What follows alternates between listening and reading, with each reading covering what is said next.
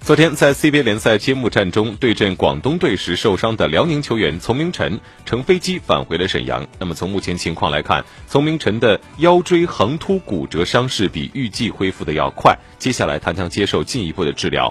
在走出沈阳桃仙机场出站口时，辽宁男篮俱乐部的副总杨明以及数十名的球迷也在这里等待他的归来。丛明晨也介绍了他的伤势，目前恢复的还算理想，走路有些不太适应，在床上躺了十多天，肌肉相对有一些软，腿有时候会抽筋。而医生也告诉他需要静养，等骨头长好了再看俱乐部的安排。丛明晨是在十一月一号的晚间进行的新赛季 CBA 揭幕战中受伤的。他在一次防守中从空中跌落，造成第一至第四腰椎横突骨折。受伤之后一直留在广东进行治疗至今。